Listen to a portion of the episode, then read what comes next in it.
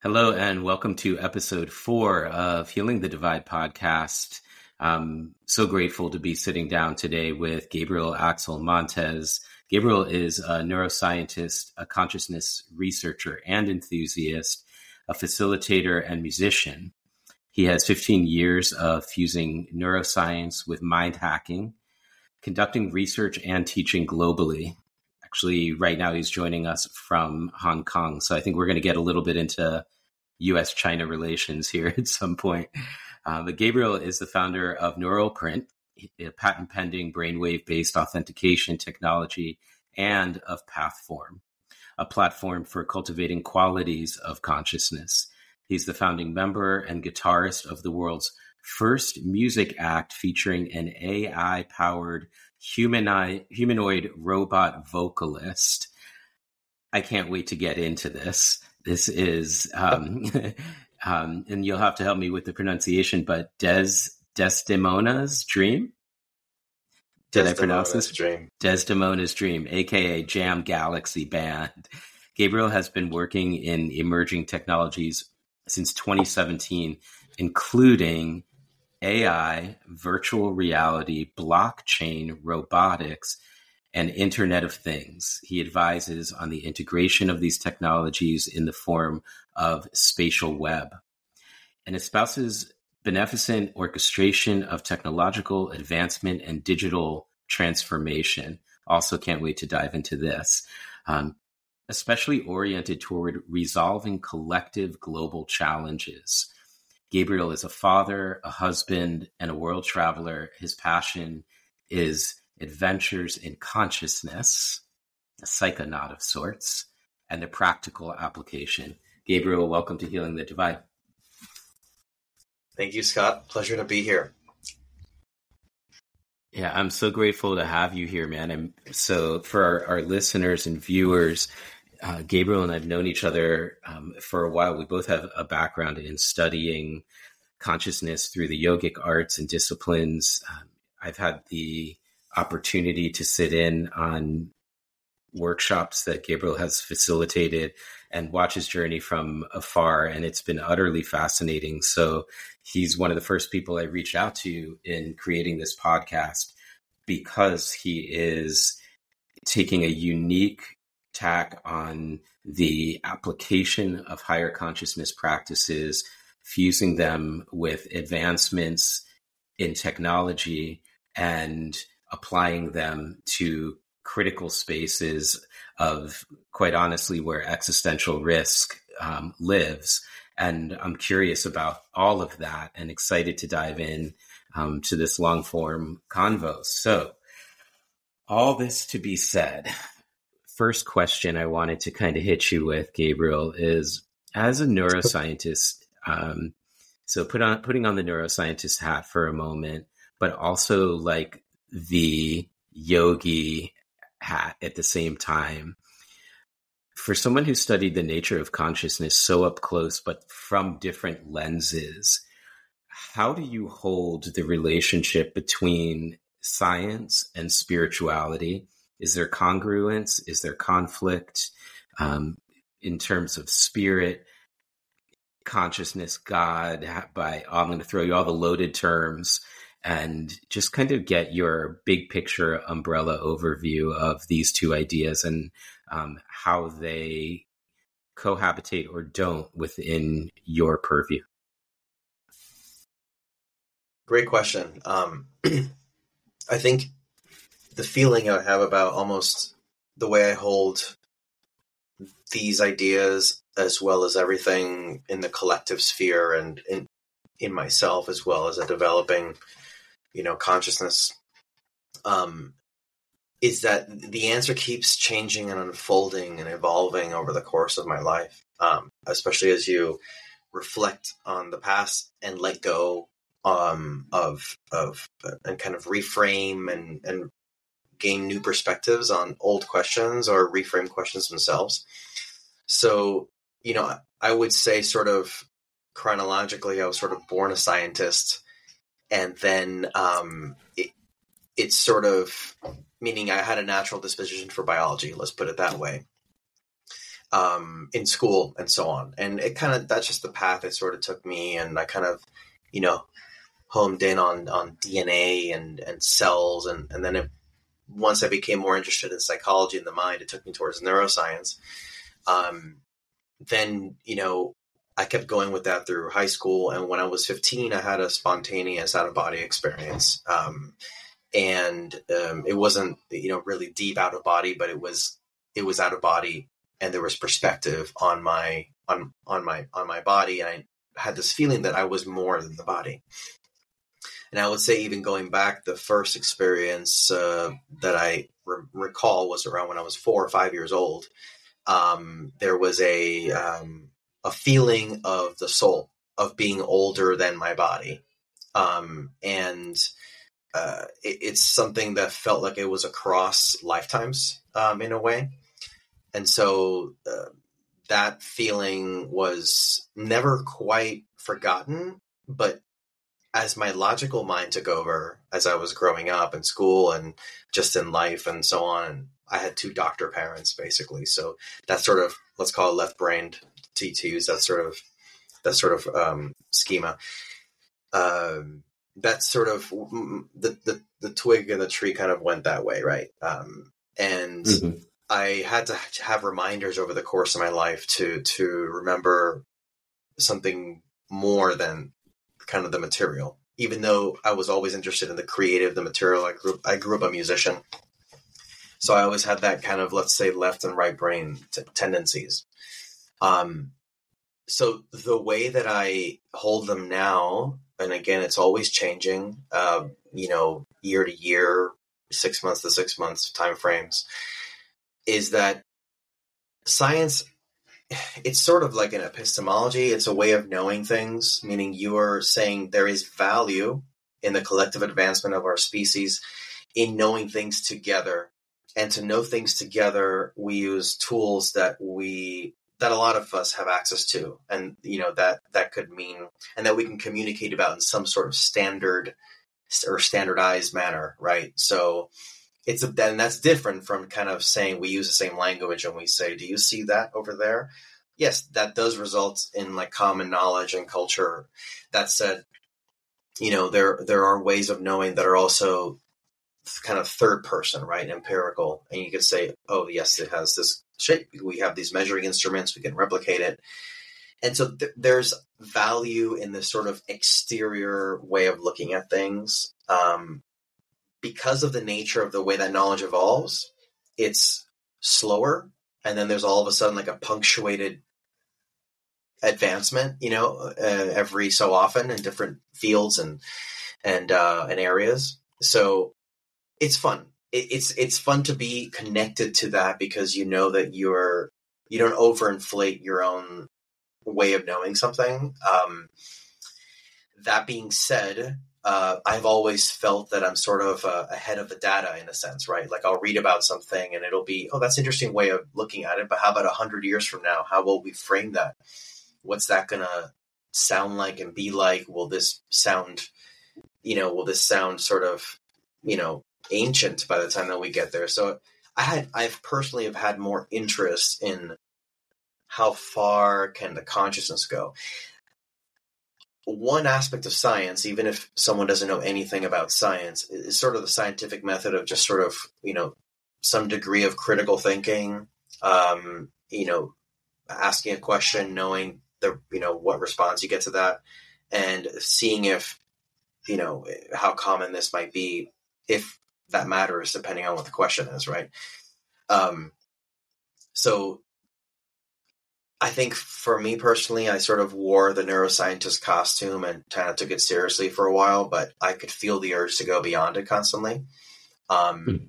And my heart and my my my sense of comfort is, despite having you know my my master's and my PhD and all that um, in neuroscience, my comfort is still in and and where I feel the most excitement is the sort of the the the, the development of consciousness um, individually as well as making sense of things collectively you know dropping belief systems that sort of stuff i feel is more like you know beyond university tier uh, in a way um, of, of, doing. Mm-hmm. I do feel that the foundation of neuroscience and science allows me to have good literacy and what I read and to question even you know whatever theories anyone comes up with i'm like well you know let's let's take a look at that. How do you know that? What you know how one might know such a thing? Not with this kind of um snobby skepticism at all. Uh it's more of like a like a just playful inquisitiveness you know? Thank you so much. Yeah i i, I can feel like the the spirituality of science. Like there's something so beautiful in I guess the word that I'll use is curiosity that is pervasive in the very premise of science itself, the desire to ascertain truth.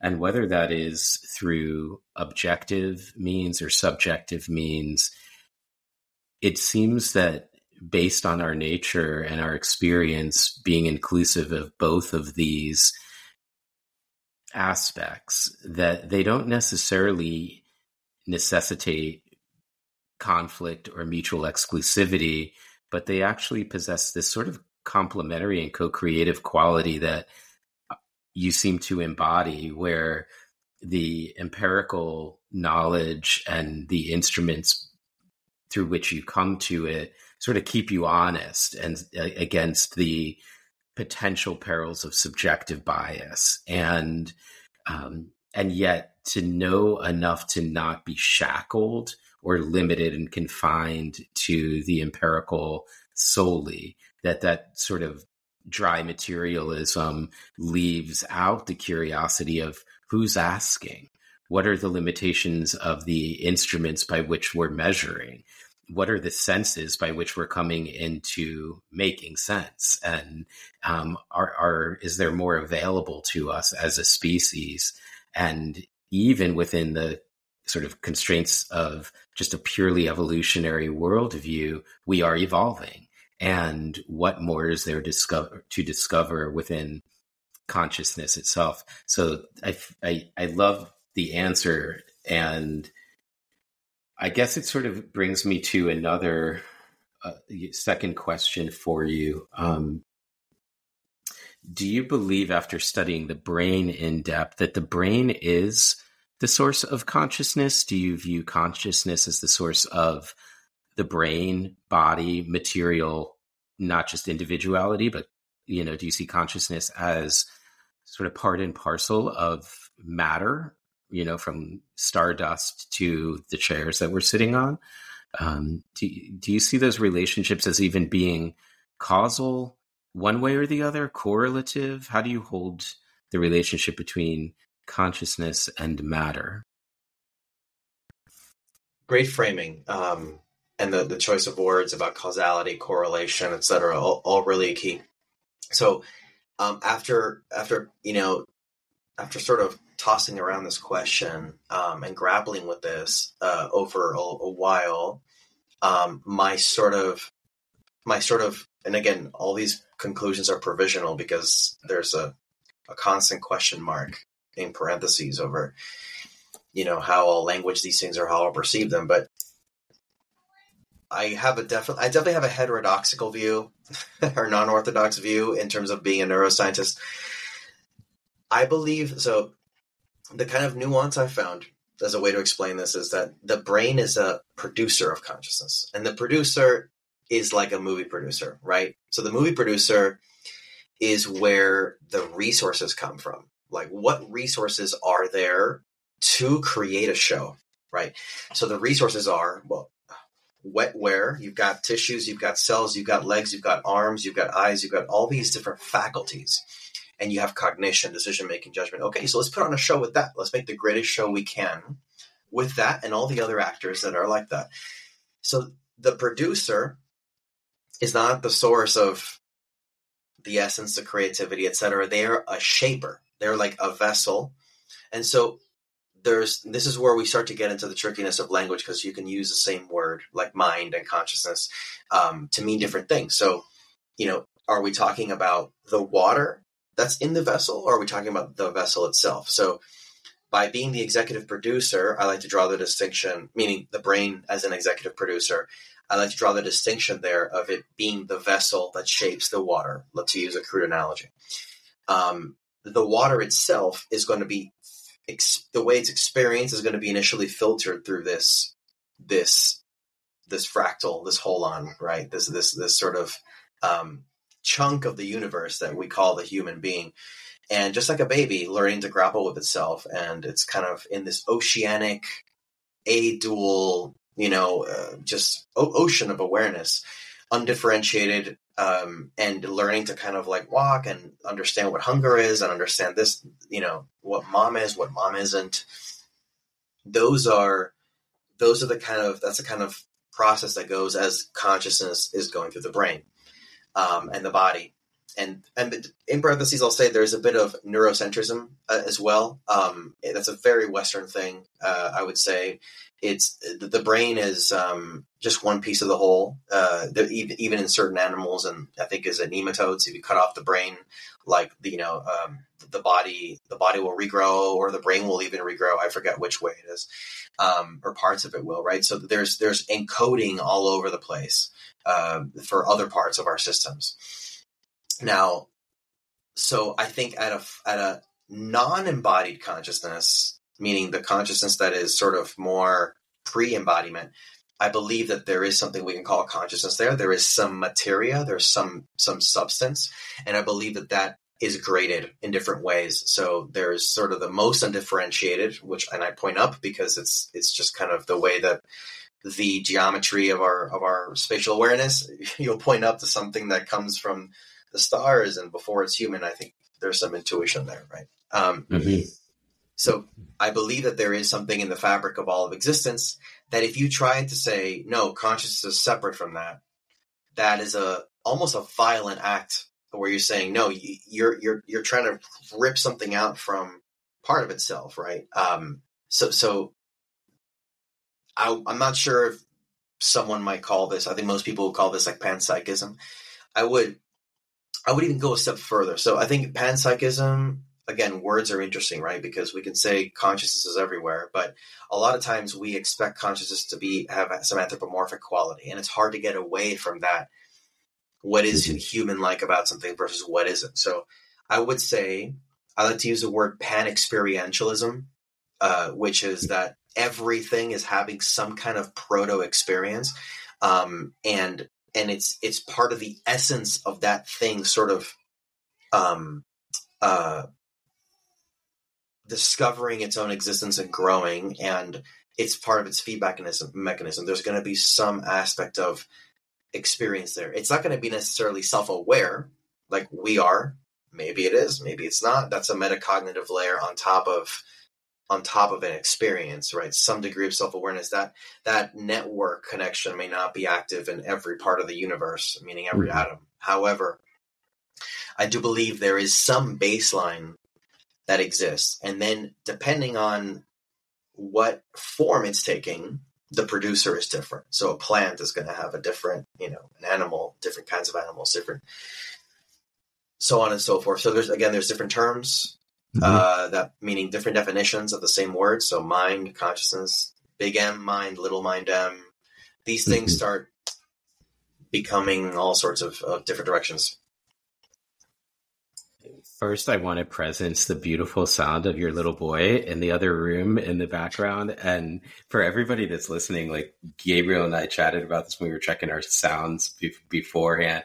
And it's, it's honestly, it's like, it's the most beautiful symphony of laughter and play into the background of this conversation. Like I would not want the podcast any other way because as I'm listening to you and hearing your story of like how you came into the world and the experiences, the out of body experience and like the sense of being soul and the sense of curiosity and into the science. And you hear this like little playful banter in the background. It just reminds me of the innocence of the journey of just wow, I mean, we are all such such babies into this whole thing, and and you you said this is all a you know, um, well, I forget the word that you used. I think you said provisional, and it's funny because as you were saying that, I was writing down the great mystery on my notes and with a question mark. And I wrote next to the question mark, to me, this is the most sacred symbol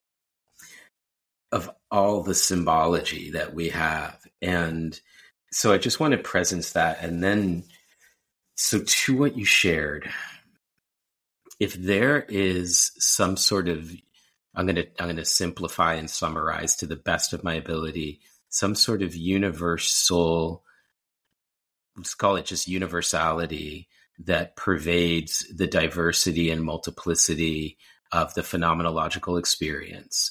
Call that by whatever name you will.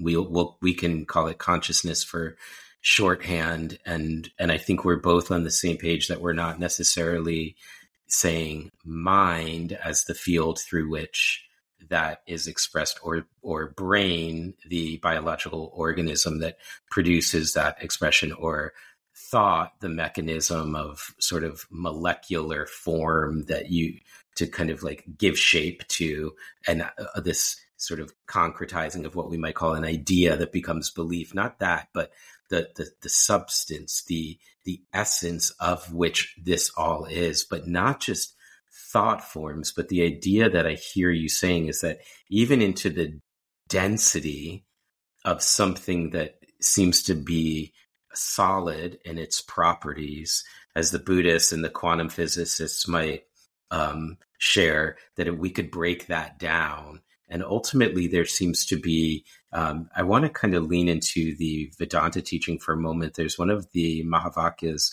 um, it's like a sacred utterance for people that aren't familiar, um, and it's called Prajnanam Brahmasi. And it says um, essentially, Prajnanam is like with knowledge or consciousness is Brahman, and Brahman is the word, actually, our word branch um, is um, etymologically rooted to this word that means to shine, to expand, to proliferate, and that it that are we consciousness creating itself out of itself constantly, and then maybe it's not a before, which implies time, but a behind, which implies behind this veil of space time Maya or appearance into projecting into this where the creation will match the frequency from which it's created and that our impelled will would be to then raise the consciousness to create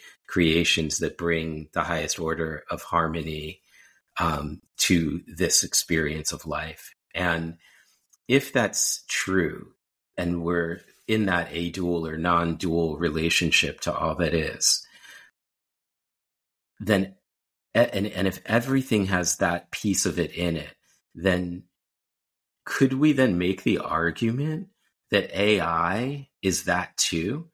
That AI is spirit? If a,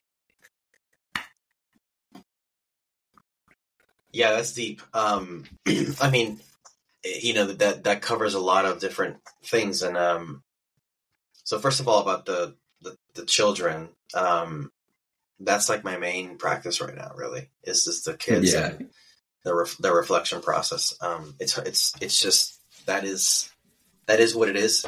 It's here every day almost all day. Um i'm largely at home you know like i'm not really going to an office. So I love that, you know, um, and we can talk more about that for sure anytime. It's just um, the there's something that's hard to define and qualify because there's so much presencing involved um, in, in being with mm-hmm. a growing being who is reflecting off of you and this whole thing. It's beautiful.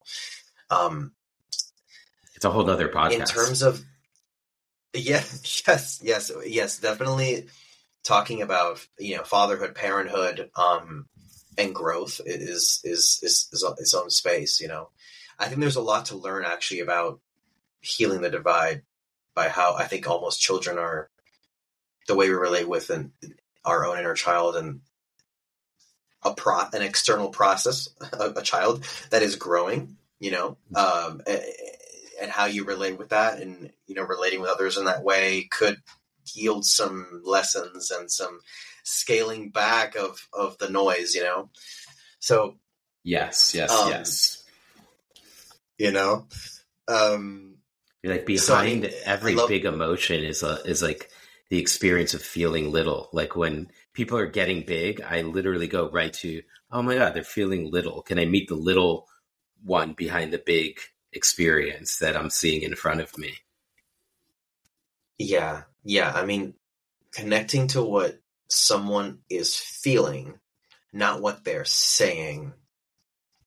I think that's the simplest way I can kind of put, uh, you know, getting back on track with with with constructive dialogue and collaboration and you know conversation. It's like it's like this person's saying something they have their own way of saying things depending on their life and their constitution and how they grew up. Um, that said, what is that person fundamentally feeling? Where are they coming from? And what kind of questions? So usually when I'm in conversation, I'll kind of like almost do like a quick flash, like a camera shot, like back into where someone is coming from. I won't like linger there, you know, but but I'll just kind of take a get a feel for it, and then I'll try my best to co-sense or, or to kind of um, answer from that place without also getting too resonant and getting sucked in because you know that's another we should, we can talk about this whole spirituality thing because a lot of people that get into spirituality are actually coming from uh, trauma and lack of boundaries. And so it's easy for them to jump into transcendence um, and to get to bypass. to get stuck onto something to bypass right. So so that that also means that in relating, you can get into like, you know, eye gazing fundamentalism or something like, let's just do this, Scott, and nothing else, you know. it's, it's useful, right? But like, imagine, you know, let's do it. But like, you know, let's do it. how, how do we how do we do it you know it's like it's like you could be there and you could just be feeling and um you know we're just both eating each other's narcissism and getting more and more narcissistic as we do it you know um, so, you know, there's all these nuances. It's it's wild. Um, but you had a question about the Brahman and the and the AI, right? Um, yes, if all is everything, so, at some level, is not is AI not that too? Yeah, so I think this is one of those uh, Mobius strip type of things, um, where where it's a bit paradoxical. I, I think there's kind of two answers, and this ties into some larger frameworks so about how to view AI and its, its consciousness and sentience. Um, mm-hmm. If we can talk about its sentience, maybe not yet, but maybe one day. Um, AI is something that's happening in material reality. So is the fabric of all of universal consciousness kind of in it? Through it? Yes. You know um it's hard to deny that if you believe in sort of panpsychism or panexperientialism if that if that's something that you you hold to then ai and electronic circuitry and my guitar and all that stuff maybe even you know um but A- ai mm-hmm. has some degree of neural you know neural network inspired connectivity. Um, now, is it conscious? I mean, I think I think this term is a little bit oh, maybe overused with AI. I mean, can something be self-conscious, like self-aware? Can it can it have a little camera that looks back at itself? AI can do that. You know, you can ask ChatGPT, like, you know, are you aware of what you are? It, it could have a representation of it, but but this is again is something representing itself, or is it is something being represented, like a like a like a simulacrum or a facsimile, or like a carbon copy, or is it is it a thing?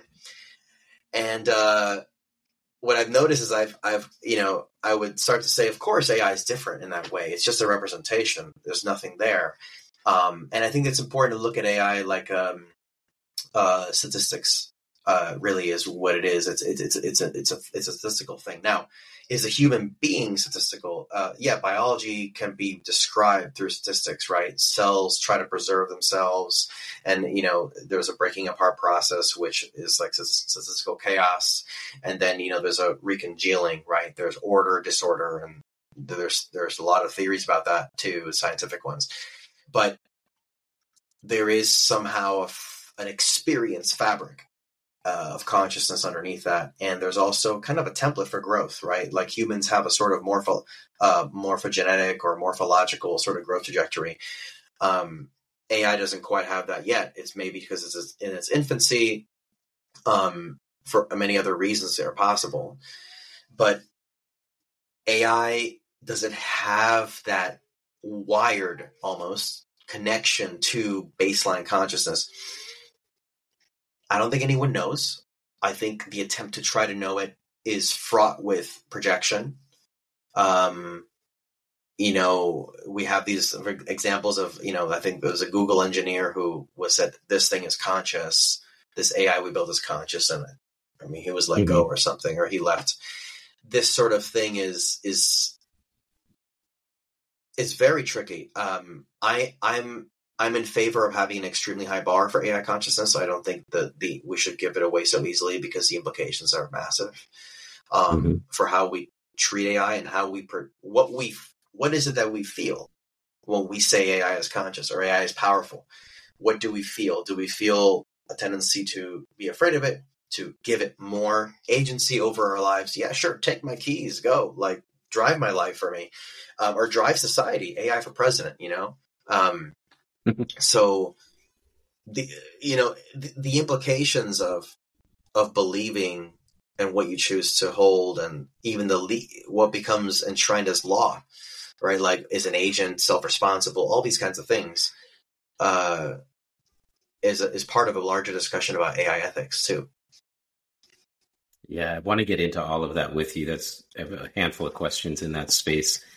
But just sort of like an interesting pop up that happened in my awareness. I was as I was prepping for our conversation, I was thinking again about an idea that exists within I guess most specifically Upanishadic thought uh, that is called Satkarya Vada. And it's this beautiful word that essentially looks at the tea list of things and kind of says that the effect is present within the cause. Mm-hmm. So when I start to think about the possibility of an effect being present within the cause and where I put constraints and to where I allow that to be an at least an unconstrained thought experiment, I start to wonder about this possibility of if spirit is consciousness and matter is consciousness, then by extension, matter is spirit. And so then by extension is AI spirit. And then by extension of that, is it possible then that AI created us in order to create itself? Like we always look Possibly. at it chronologically as if we created AI. Right. So this like, is sort of like be... um, right. This is sort of like eschatology a little bit. Like, is there um, a magnetic attractor sort of at the end of time that's sort of like spilling back in time, unfolding like an accordion, but it's actually dependent on the future, not not not what preceded it. Um, possibly, you know, um, I don't know you know there's it's really hard to know what what what the truth is there but it's really worth i think some thought experimentation around this because um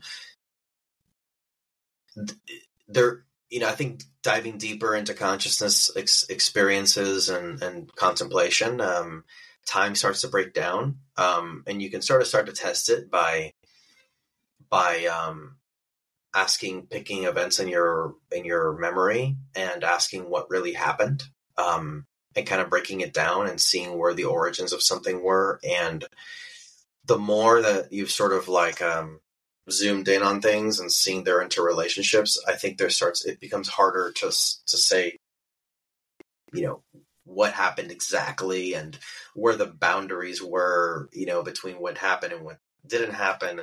I mean, we can talk about you know the, the leaf fell from the tree. That's kind of very um, almost inconsequential. But when we're talking about memory construction, um, it's it's tricky, right? So there seems to be, you know, past, present, and future seems to be not really like coming this way, but kind of like a deck of cards stacked like this, possibly.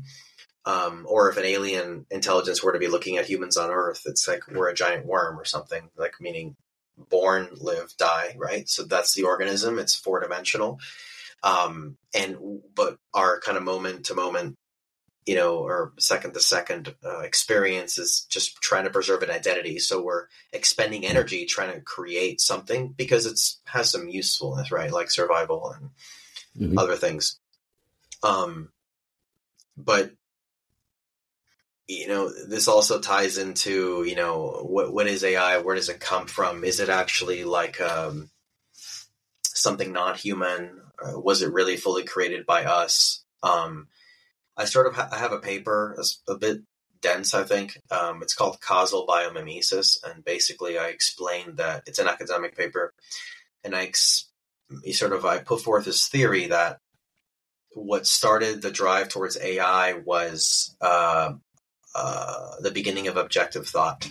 Um, the mm-hmm. moment you notice that you're working with a tool that's external to you and what utility does it have, and you're building something with usefulness, you start a process uh, as a species over the course of millennia or centuries of externalizing cognition and you're building artifacts. So the architecture around us, every single artifact, art, calculators, sneakers, cars, airplanes, boats, um, all these things are externalized forms of individual and collective cognition. And if you're trying to constantly, if sort of you you live by, uh, if you're you're your own reason for being is sort of like defined by um, uh, driven by let's say pulled by with your dopamine let's say building things in order to accomplish something you're contributing to this massive construction effort of a species uh, in your own personal life by the urge to do something and get something made and crafted create right you're birthing something and as a species we're doing the same thing over time given enough time and mineral and material resources, you're probably just going to replicate yourself.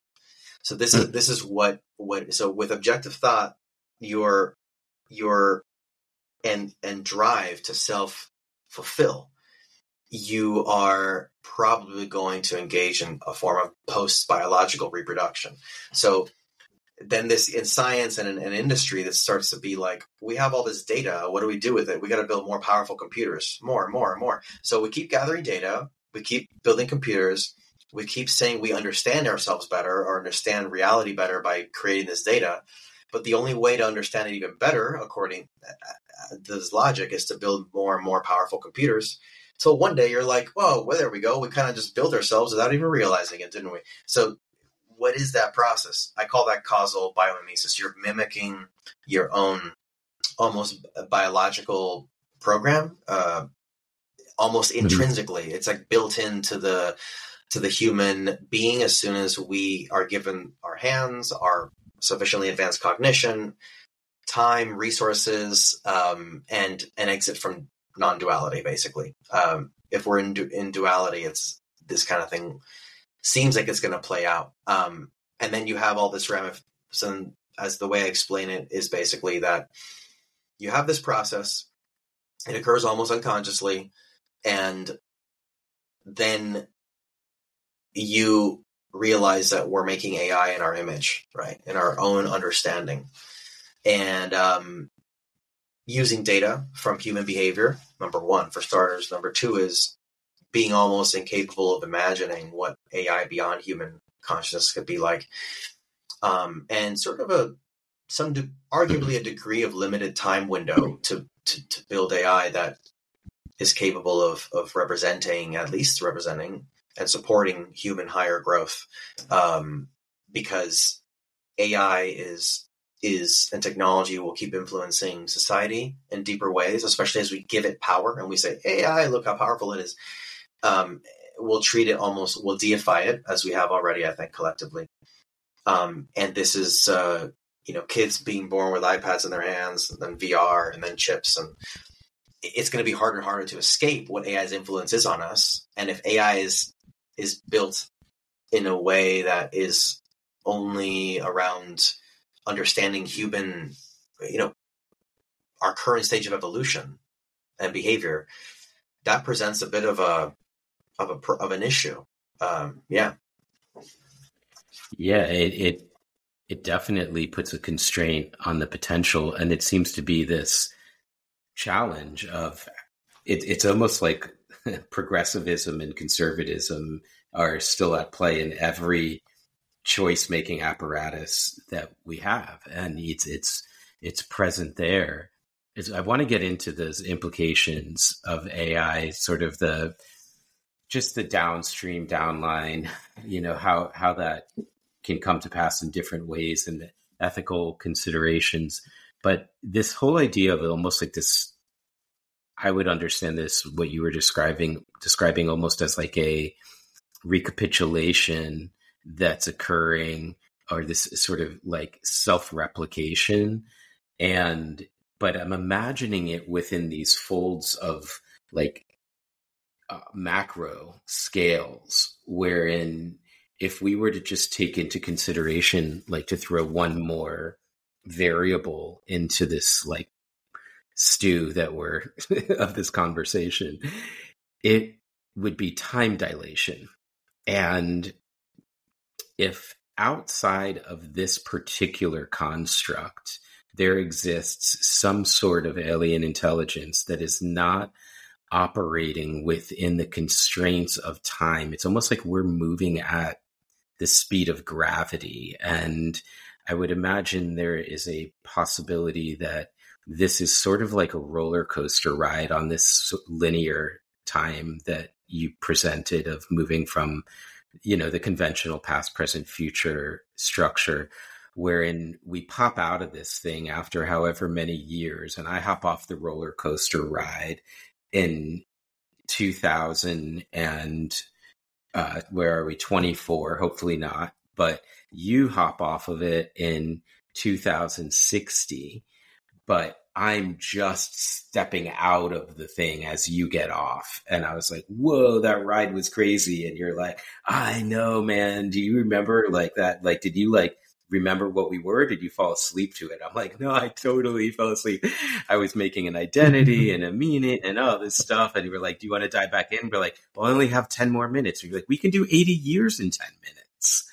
And it's oh. And, and, so then we have to like funnel into this portal we call incarnation and we go through this whole recapitulation again and we're like do, do, do, do, do, do, get all the generational trauma embedded karmically into our psyche and soma and we start living it all out. And then if i were to take that idea and then magnify it, amplify it to become not just an individual lifetime, but say 200,000 years of human evolution and start to realize, well, maybe 200,000 years ago was the day before yesterday to an alien intelligence that wasn't able to find a way to live.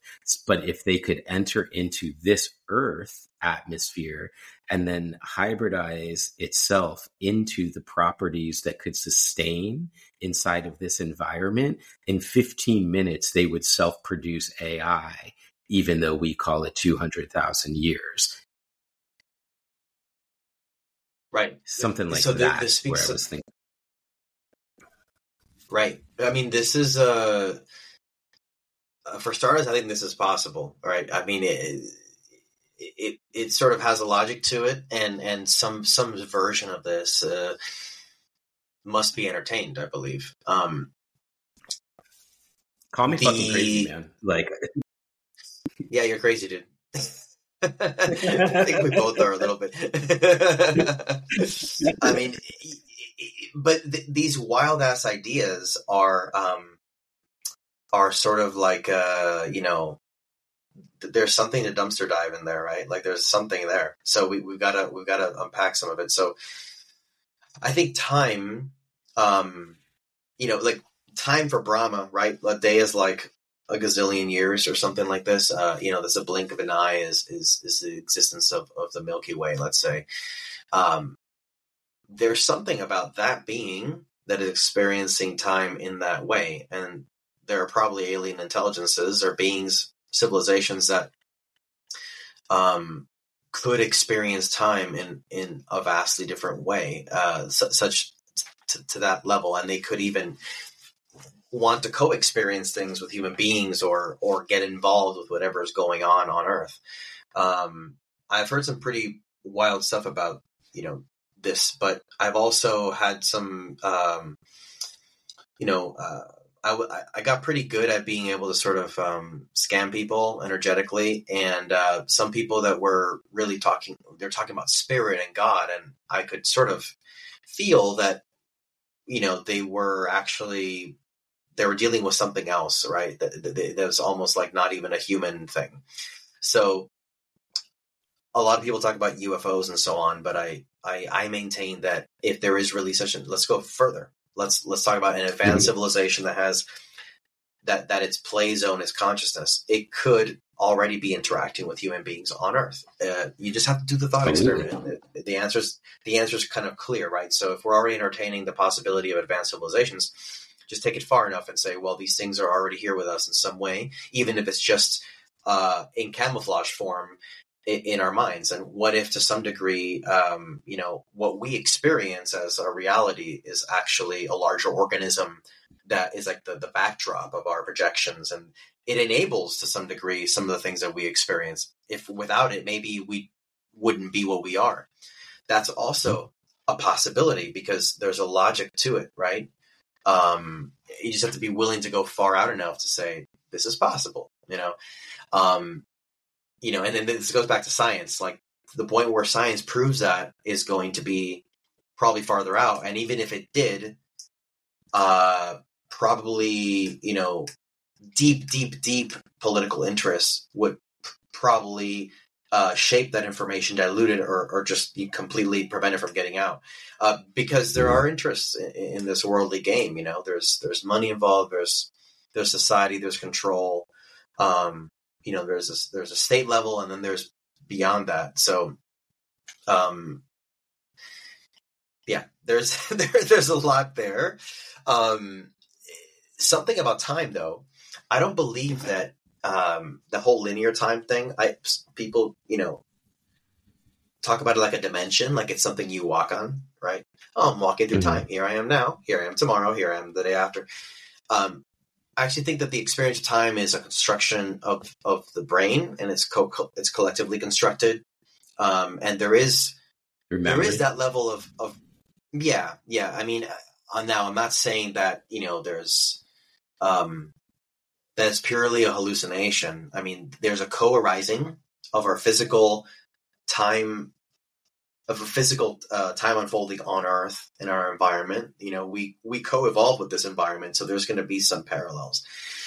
Um, but time is is the human being is constantly constructing this to to keep an identity. So then it, actively constructs the past, actively constructs the future, and kind of the, the more complex you can make that, the the stronger your identity. Right, the tougher of a job you have as a yogi, actually. so. This is the problem with intellectual types like us. I think uh, is is that it, it's it's it could be you can create a deeper jungle to get out of almost.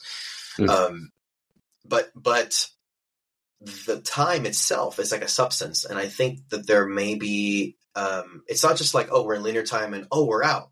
Like you know, uh, we had an experience of transcendence where there was no time, there was only the moment, and then we went back into time. I think there's a whole lot of other times, like time, time dimensions, experiences of time. Well, there's definitely aeonic time, which is like a lifetime or more. It's like the the the, the Jungian collective unconscious that operates in its own time frame. Uh, the, the Mahabharata is still playing out, really, really, really far up there, and it goes down into human. You know, so there there are other realms, I would say, where meta- more metaphysical laws play out, and then what trickles down or what happens in, on the human plane is, and the, the, way that those get translated and negotiated, that's a whole other story. But mm-hmm. aliens uh, or, or, certain kinds of uh, non-human intelligences may have another way of accessing time and and uh, and navigating it and experiencing it that is just not native to our species. It's so wild. I mean, even in the Mahabharata, they speak of flying machines, and it's. Mm. and I'm thinking like that brought up for me to the CMBR and that it's like everything that's ever been is still floating in our literal space and that distance is really like i mean we measure things we measure time and distance like like like it all starts to break down and then yet it there is something like you're saying there is it, it is not like it's absolute truth but there is some relative truth to to time in this dimension. But when we try to create an identity inside of it it seems to present such a struggle. And how can we recognize i think you know it's it's funny going into the the bhagavad gita there's a couple of things that i think are relevant here. Um, there's one verse where it says be beyond the gunas which for those that might not be familiar that are listening are the constituents of nature. So place your identity outside of that. And then it follows it up with and i always imagine there's like a long pause for effect. But enjoy their play. Enjoy their play. Like, come into this experience. Like, there is value and utility in experience for the sake of experiencing. There is this sort of effulgence, this this nature to express, to experience, to come into form. And whatever that enabling faculty is that is behind that, beneath that and suffuses that. It's that this too has some innate mattering, and whether the meaning that we make is any more meaningful than the meaning that is inherent. Mm, I don't know. That's a philosophical debate. You know, I mean, I think they both hold so much beauty. And I think in the Bhagavad Gita, where there's something that's interesting, where like when Krishna is talking to Arjuna, the rest of the story stops and it's as though time freezes. Hmm. And then if it's rooted in non-duality and in Vedanta, then you're every character. Right? You're literally everybody in the, you're the blind king, you're Arjuna, you're his brother, you're Krishna, you're yeah, you know, you're Duryodhana, you're, you're everybody in it. And that when and that what it's discussing is the recognition of one's timeless nature as being connected to this part and parcel quality that you were describing earlier and and its expression into form. And then it goes to say yoga is skill in action and to go into bhakti and to go into karma there's a certain thrust towards expression that is not just like subjective individual expressivism, but it, it is also like the deepest root of our collectivism, but not in a tribalism kind of a way, but in the most fundamental way. Like the deepest part of me is we. And then it introduces this particular like artistry of mathematics where there's when you chant the text, there it is to be chanted in a particular prosody of how long you hold the syllabic meters to which mirrors the Fibonacci sequence thousands of years before Fibonacci so that you create in your body the actual molecular vibratory expression of the rate of organic expansion of all things on this planet at least. And it knew that to the degree that it told a story about that, but said if you chant that, you'll have the experience of that. And that's what you are, which is its message. And that's profound. That's just like, how is there not an ancient intelligence that's tied into all of this? And that seems like it's an inheritance for us.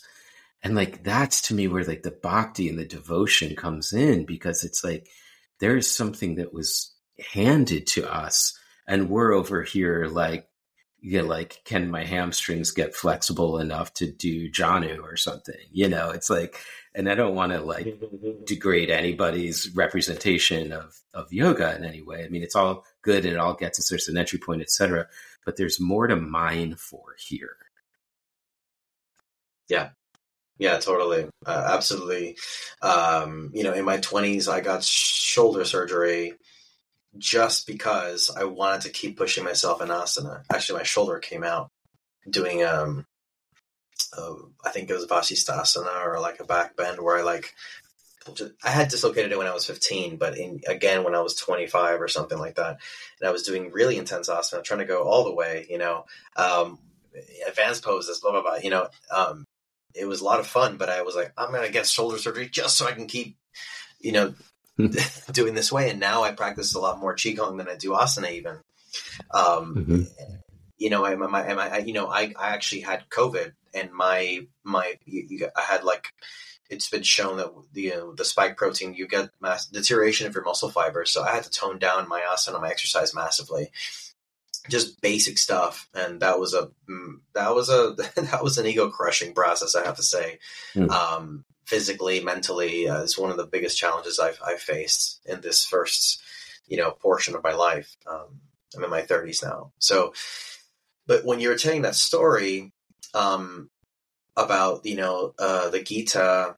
Uh, so the, the the idea, that what comes to me there is Vishnu, right? So Vishnu is mm-hmm. the sort of the, the oneiric aspect of consciousness, which is like the dreamer, um, and it's a con- it's the the the continue continuation, the sustainment of consciousness, and that happens in different forms of time, uh, mm-hmm. as I as I sort of view it, and and it takes all the different forms. So that conversation there, where the story stops, as you were saying in the Gita, is almost like that getting to know, and then he sees all the different faces of Vishnu like this, like all of a sudden, right, or where all the forms are blended. Um, yeah, I really enjoy Vishnu a lot over the course of my mantric practice. You know, Om Namo Narayanaya, you know, just over and mm-hmm. over. It's really, really Same. beautiful yeah, no, it's it's it's it's it's a particular quality of consciousness that is that has its own guiding principle, its own wisdom principle, um, and and and it's it's beautiful to to experience that as well as you know Shiva, and what Brahman, everything else, you know, whatever you want to experience, you know, mm. Kali, Ganesha, Skanda, Durga, everything, and then Vishnu has its own quality, and that's that's one of the qualities. That's kind of the insight you were sharing um, and it's a beautiful thing. And it's, I think it's important to kind of feel some flexibility. It helps to feel this kind of looseness and flexibility with the forms and how, in a sense, the reality is dreaming itself and we're dreaming it together. And there's an implication to figure things, some things out together, maybe that can't be figured out just individually. Hmm. That's a beautiful segue into how do we utilize the tools that are emerging to support the figuring out process of this seemingly inflection point um, that we're at as a species. And in this sort of who knows what homo sapiens sapien will become and what are we doing to ourselves? How can your work in the convergence of these spaces neuroscience virtual reality artificial intelligence um, crypto. Um, how do how do how do all these what's what is the, the confluence? Can you give us the big picture of how consciousness expanding practices you talk about precision precision consciousness you talk about micro practices talk about really elevating the consciousness of those that are on the front lines of technological development and then creating these collaborative brainstorms to to try to then utilize the the tools to to address the biggest problems that we have. I'd love to get into that and how we can drive positive change and and maybe a little bit of what the threats and risks and ethical quandaries are as well. Yeah, yeah, for sure. There's a lot in there. Um, feel free to bring us back.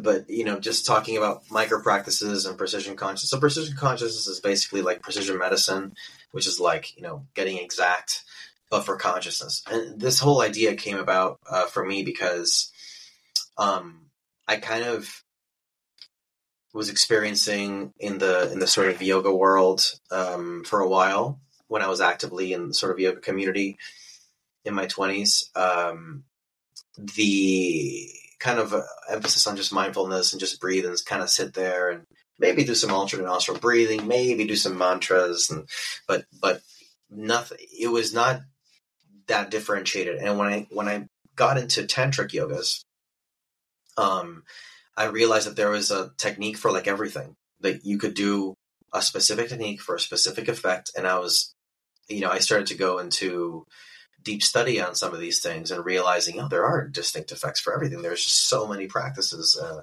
you know, and more than you can do in a lifetime for sure. But at the very least, going into this. So I thought, okay, micro practices.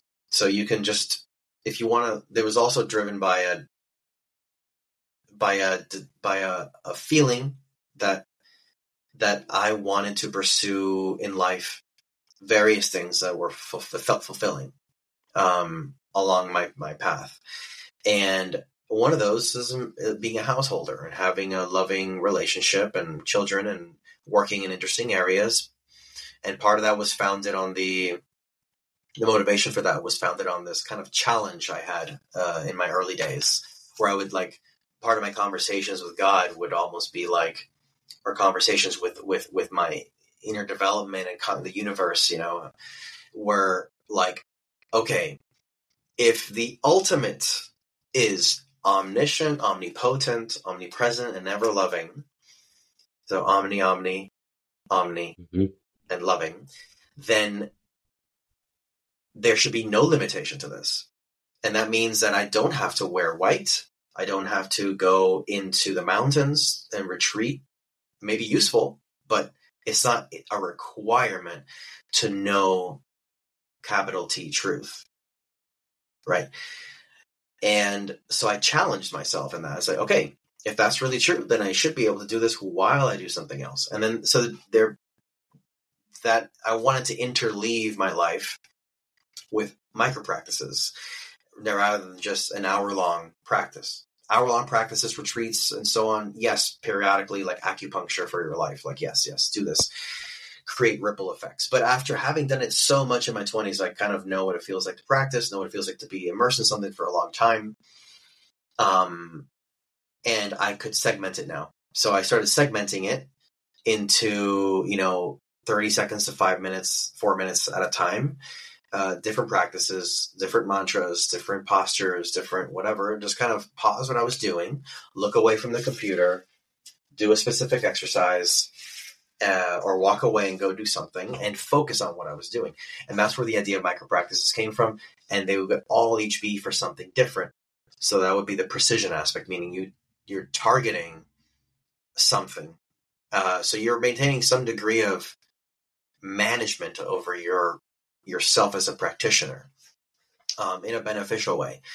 Um, interestingly enough, even even that as an approach to practice has changed and evolved. Like almost as soon as I started coming up with it, like six months to a year later, um, I started to have to kind of step away and experience my life in a different way as I was discovering new new new ways of practicing and uh, other forms of being. So, and, and, but in any case, one of my goals was to be incognito. I always believed you can practice all, all that you need while walking, while talking, while smiling, while doing whatever. And any conflicts that you perceive during that are are kind of just sort of fabricated, um, or it's just about context appropriateness. You know, you need to shape it in a certain way. If you're in a business meeting, you know, you're not going to do tree pose necessarily uh, or you're not going to like you know um, close your eyes for an extended period of time. Probably not. But can you do a subtle inner a Taoist inner smile? Can you crack jokes and use your smile and piggyback bliss feelings on top of that and no one knows but people feel it and you feel it so those kind of skillful mean applications i became quite fascinated with all the all just letting life's kind of draw them out of me. Uh, so listening to situations and being there. Um, so in terms of the technologies mm-hmm. themselves, uh, I think there's benefit in exposing people to practices. I think there's benefit to AI. I think there's benefit to blockchain, um, robotics, VR. These things are just happening, and it'll affect future generations. And it's worth learning to do them well, rather than saying, "Oh no, like, like this is bad," or uh, I mean, you can choose to not get into it because you prefer to have do other things. That's fine. That's a fine choice too. But like pushing it away is not um, is not constructive. I think so. One thing you and I were talking about before we hopped on this this this podcast is, um, you know, how often do you know phrasing it differently? How often and how do consciousness insights from your own practice make it out into into you know collective engagements politics um, everything. Um, so i found that there was a divide there. The people that wanted to meditate the yogis and so on just focus their life around that. Um, and the people that wanted to you know do work maybe focus on that and you know in the world. And if you tended to be more mystical you kind of tended to you know, steer your life in one direction, you know, permaculture, yoga, these kinds of things, and you weren't necessarily wearing a suit and tie. Um, so I thought, what if, what would it look like to start blending these things? And, you know, regardless of what it would look like, because it could look like, it looked like differently in different situations, different people, but there would be an aspect of, of of shedding boundaries, tribalism, um, thinking critically about how you build AI, the ethics of AI, um, what you know, how much time do you spend in these technologies? Um, what's a good use of crypto and blockchain? Um, you know, really thinking how can you use these tools to help actually construct modes of social organization that are useful. Uh, crypto can still be quite cumbersome. It's still because of the nature of it with the wallets and the keys for people who use crypto that know that. Um, and it's it's a, it's a, it's kind of a it's a barrier to entry for many people, and it's also a barrier to integration in everyday life. If you have something so technologically complex that if you write the wrong thing, money could be lost. Um, so there are still a lot of barriers, I would say, and to some of to some degree, it's maybe over obsessing with technology just to try to get social organization right. I believe there's two sides of a coin to this. There's the technological side that can help us organize and collaborate, and there's also the the collective interior side of it, which is can we imagine what it would be like to function like a beneficial artificial general intelligence in our social group, in our profession, and how would if there was an AI in training watching us how would we want to behave so that future generations that are going to be affected by AI based on our training data that we're providing by our behavior, how would we want to behave so that we're a good influence? So going in that direction, right? And so now you have the whole idea about centralized AI versus decentralized AI as a dichotomy now, mm-hmm. like big, you know, the silos, Microsofts, the Googles, um, the Alibabas and all this kind of stuff, these big companies, versus these decentralized collectives. Um, centralization has more power. Right? You can see it in banks, you can see it in AI. Um, just about every telecoms, you know, um, very few people probably want to set up, you know, uh, custom internets, peer to peer. That that involves mm-hmm. some work and effort, but but there's benefit to come out of that if you do it right. Um, some benefits may be overblown in some cases, right? Like if again, if, if it's too cumbersome technologically for everyone to use, you know, maybe we got to build something better or wait. But I believe that having a space where people coming in come in with their post practice kind of like state uh, mm. is one level of benefit, and the other is actively being in a state of in a mode of conscious collaboration where you are um, trying to f- notice where someone is, you know, nonviolent communication, notice where someone is, what they're feeling, not what they're saying necessarily, and finding a way to weave in the true core of them as a human being and their heart into the equation, even if you are remaining sovereign from whatever projection a person may have. The, I mean, we're I'm mentioning a lot of these different things because uh, AI is going to have to take on board some of this stuff if it's going to be beneficial. There's there's just so many there's so much to cover and on the one hand it doesn't look like it's going at a general mass level like it's going in a greater direction.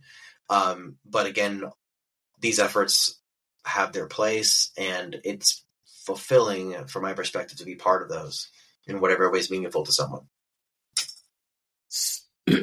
that was robust. Thank you. So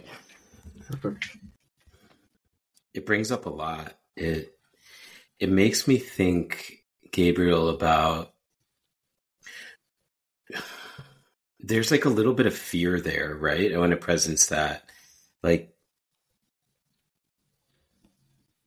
to what degree is AI the means by which we solve the problems and to what degree is it potentially the biggest problem when we think about the evolution of our species? And how do we keep those necessary constraints that seem primarily ethics and heart and driven where it like you said most of the power in this space lives in the centralized profit maximizing entities um, that don't really care about those consciousness elevating disciplines.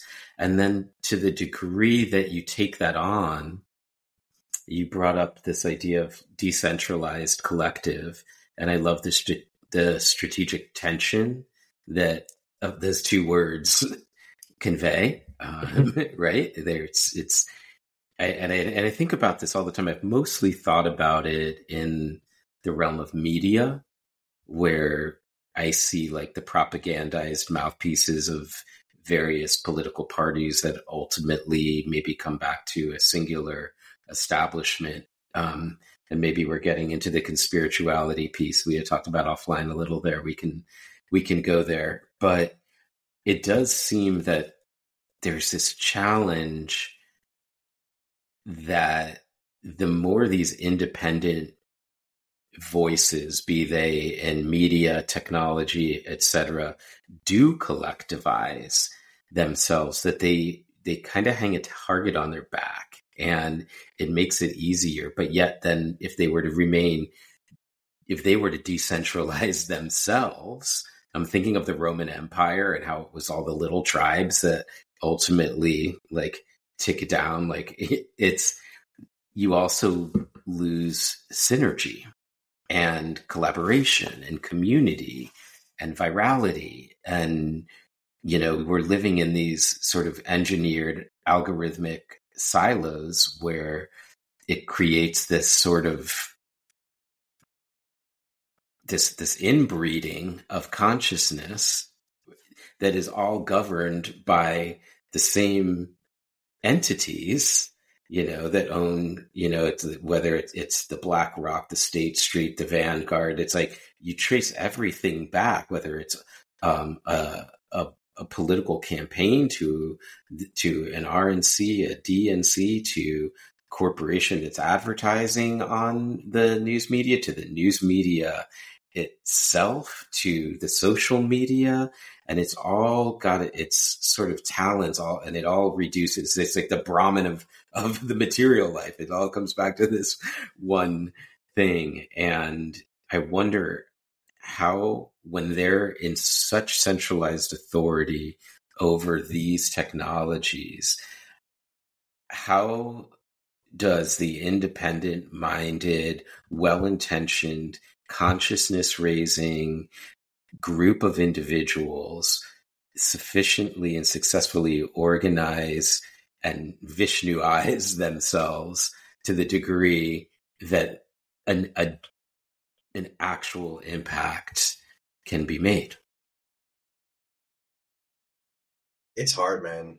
Um, no, you know, I just don't feel like there's any there are any easy answers. Um, AI and technology, the interconnectedness that the whole global village promise, like, oh, we'll all be interconnected uh, with the internet. That's all being sabotaged. Um, yeah. And it's it. This AI is going to accelerate dysfunction in um, in human society. So I totally understand the the feeling of wanting to be away from it and to not having anything to do with it, really.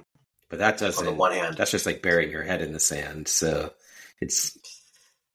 I'm, yeah, I think I think I think everyone I think AI problem is really a human intelligence problem, not meaning like you know AI is going to base a lot of its stuff based on human behavior. Um, but unfortunately, the models we're giving AI are polarization, right? Mm-hmm. I mean, polarization is not just a thing that pops out of nowhere. It's like polarization is the process of taking nuance and saying, "Oh, you're you're going to go to that side of the court. You got to go to the other side of the court. Like we're going to make sure that yeah, you don't want to be there, but you are going to be there because we need to make this very simple binary, you know, zero or one." Um, and that is what I'm seeing now is becoming very difficult. Like it's all kind of being lumped together, and people are you know going in different directions. And but now there's also strange links between um, you know pe- people that are kind of starting to figure out, like what you said, you know, the BlackRock, State Street, and uh, Vanguard are kind of behind almost everything in a way, and um, wars are launched like in Ukraine just to just so that land is up for grabs, you know. So all this kind of stuff is uh it makes you question things but you know the the way you know look there's so there's decent so i have uh, i like trying to see things from different angles right? But like there's decentralization which is sort of like a a form of anarcho-socialism. It's kind of like a bit of anarchy get away from the system and centralization and we form our own little tribes and we figure things out together. And i mean to some degree it's it's good to have your little tribe functionally like you know you have your land you have people you trust you crop together or you, you know you, you share a little garden there's going to be that level of you know like if you look at spiral dynamics which we can touch on like it's more like a rainbow. Like there's parts of you that are going to be for your family and things sacred there your community and nested right? It doesn't mean that you have to be fully world centric fully cosmocentric in everything and you're like you know porous boundaries and you're you know uh, you can have sacred spaces for different communities um, that you can do real close sharing with until humanity can do it on a bigger scale um, and hopefully whatever little decentralized collective you're building is not just a tribe that's shielded from the world and becomes its own little its own little echo chamber or, or cult at worst but you know, hopefully you're doing something that is really opening up and knowing how to listen to diverse points of views and speaking to the deep part of a human being, regardless of what their what their feeling is. And um, uh, you know, I I remember being in a conversation with someone at a conference who it, we were there for like a integrative medicine, you know, event, and um, he really wanted to take the opportunity to talk about, you know, Trump and how everyone against Trump is just it's a witch hunt and this whole thing. And no one at the table wanted to talk about that at all. You know, mm-hmm. it was just not. It was just this guy who really wanted to be heard uh, and to talk about it and kind of you know come in with force because obviously he's got no one to talk to about this if he's going to talk about it at a conference. Mm-hmm. Um, so, so, so, uh, you know, one lady just walked away as soon as she could, um, pretended to go to the bar or the bathroom. And I kind of just listened to the guy and I kind of said, yeah, yeah, you know, and then it's interesting that, you know, and I kind of just gently helped align the conversation, not on the focus of the, what is actually going on, the truth, but yeah, it's really hard. Like the you know just talking about taking a step back, how things are difficult to make sense of, to do sense making, Um, that that uh, you know th- there is a tendency in people to to to kind of try to you know um, tear down somebody else and smear them, you know, almost reflexively. Like speaking to like the truth that most people can agree on about something. Like, yeah, you know, there is tribal behavior, and it kind of sucks no matter which way who's on the receiving end and he kind of just like disarmed completely after a while and he was surprised mm-hmm. he's like oh yeah like yeah yeah that's what i actually feel it's not the opinion it's the feeling and and actually a lot of people share this feeling you know so going back to that a little bit and like redrawing and realizing that whatever we're being pulled to the opinionation is actually are just part of our system trying to react to a reaction that's already spiraled out of control. Um, you know, most people can sympathize with most ethnic groups in a conflict, whether domestic or or foreign, but then you get pulled into a space of polarization and you, the nuance gets lost and you can't have a, a, hum, a human conversation. So you know, hopefully, whatever decentralized collectives emerge through, you know, uh, of, of, whether it's blockchain or just communities, uh, you know, sanghas or however it is, uh, they they they found ways of not becoming too ethnocentric. And by ethnocentric, I don't mean you know the ethnicity, but just the the mindset of us. There's mm-hmm. us, there's them, and we have to stay away from them. And this could be. I feel like this is very hard now in in our in our world uh, because there is more us versus them. And if you read the news, you just like you know junk food, right? But I also believe in the power of the state. I have to say, um, mm-hmm.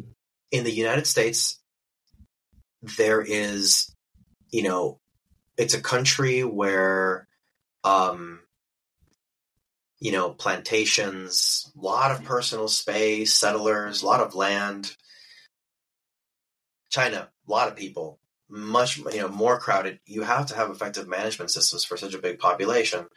Um, and you're an old civilization, and you know in the U.S. you have this more emphasis on this kind of like individual free sovereignty. will, and I have so much, mm-hmm. yeah, so, sovereignty, not in this sense of like, you know, only um, uh, having awareness and regulation over your sphere of influence, but also kind of like a like almost to the point of being anti-collective in some sense. And I mean, we're pretty disunited as a, you know, I'm a U.S. citizen currently, and we're pretty disunited um, as a country, I would say, uh, socio-culturally, socio-politically.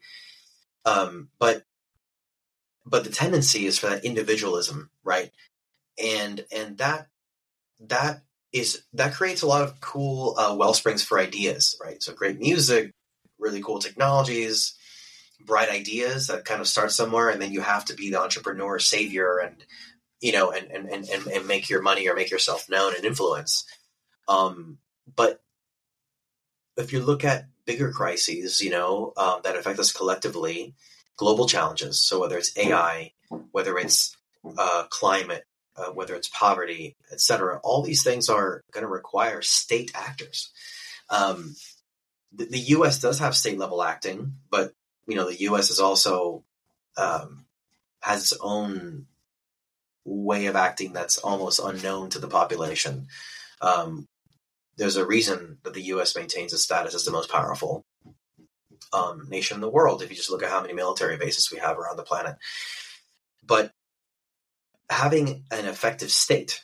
Doesn't have to be an authoritarian system. Doesn't have to be it just has to be effective in doing things that's beneficial for the future of our shared future as well. Um, and that's a big tension for americans i feel. Uh, they don't swing that way. Um, and that's understandable. Uh, but but shutting down the door of communication with other countries is i don't think useful in the end even if there are differences.